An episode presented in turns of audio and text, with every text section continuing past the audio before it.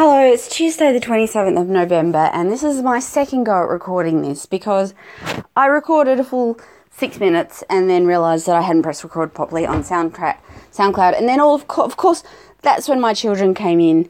I had this brief reprieve where I could get it done, and you know what? Six minutes is a lot of time when you're trying to get some free time away from your children, who I love. Don't get me wrong.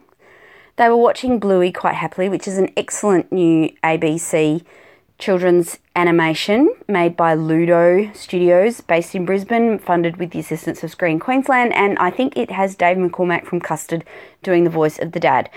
The voice of the mum is someone called Melanie Zanetti. She's not quite as cool as Dave McCormack, but that would be hard anyway. But it actually has taken me a couple of episodes to give her her due.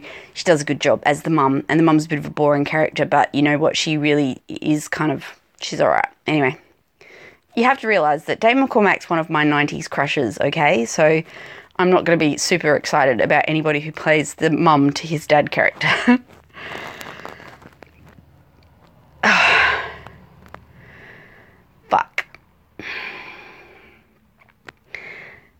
There are times when I just want my life back. Like, I just want my life back. I don't know what I'd be doing with it. I don't know if I'd be wasting time and sleeping and making stupid things, but anyway, I just wanted to let you know that I have made a turkey bolognese according to the recipe that was on the back of the packet of turkey mince, and it turned out really nice, bit different, but very edible.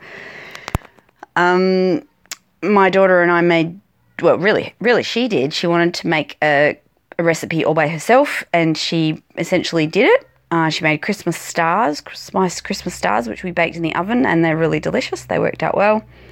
Um, I managed to find time to watch a film, like a proper film, like not just a TV show, and I watched Table 19 on DVD, which I had bought a DVD, brand new DVD, would have been about 10 bucks because usually that's, I go, ooh, that looks interesting. Um, I tend to pick these things from the actors, um, and I would have bought it because it has Lisa Kudrow in it. And t- in my mind, in my estimation, I have never ever seen a bad film with Lisa Kudrow in it. It has always had a redeeming quality. It's always been excellent in some way, even if it's not perfect. But this Table 19 by Mark and Jay Duplass was damn near perfect. It was a beautiful rom com, quirky indie American film. It had great script, really lovely characters, nice twists. It was well done. I really enjoyed it. It made me happy. And I, I would highly recommend it. I, I don't remember it coming out. I don't remember any of its promo, but that's not to say that it didn't have a huge launch. But it's the kind of small film that maybe showed at a film festival and then got picked up for a short run at a local cinema. It's not a blockbuster. It's um, it's a bit of a passion project, and um, it's funny that it's by the Duplass brothers because Judy Greer mentions them in her book that she was in a film by them. So I probably need to cross reference my IMDb and work out what that film was. Still reading that book. Um, I don't know what you know me from by Judy Greer. I also found my There's Something About Jonathan um, biography of Jonathan Richman, who I dearly, dearly and sincerely love.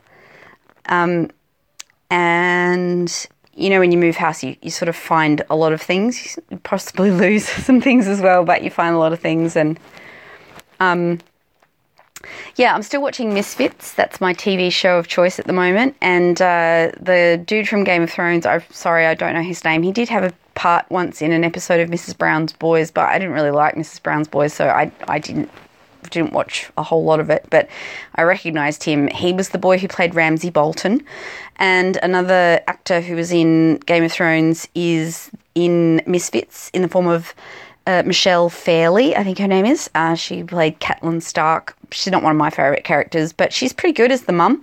But she's the mum of this kind of irritating Irish boy. And when I said last week that Misfits was excellent, all of the cast were excellent. Actually, that was I should have. Um, uh, that needed like a caveat because the Irish, young Irish guy, it's like every line had to be this witty non sequitur. He was just sort of full of pointlessness. and I was worried that they were going to give him too much screen time. You know, like he was the producer's son or he was the director or something like that. And I was just thinking, oh shit, this guy is not able to carry this thing. Are they going to put more? more of it onto him than he can handle and I was concerned for the series but they've in the, in the next few episodes they've balanced out the the weight of the narrative amongst other characters and given them strong and clear storylines and I've got a bit more into the show because of that. I really, really like the Chav girl. I don't know her name. I really, really like the girl who's got the super sexy power. I really like the runner guy. He's really cool. I like the the probation officer's girlfriend who's still around. Um, it's a fun and cool show. It's a little bit like somewhere in your Brit coolometer between train spotting and human traffic.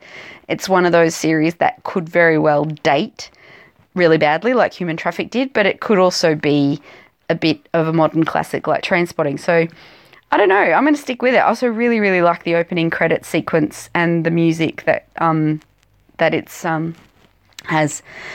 And that said, it's a miracle that my children have been quiet enough to let me re-record this. So I'm not going to um, overstay my welcome. Thank you for listening. Take care of yourself, and I will see you next Tuesday.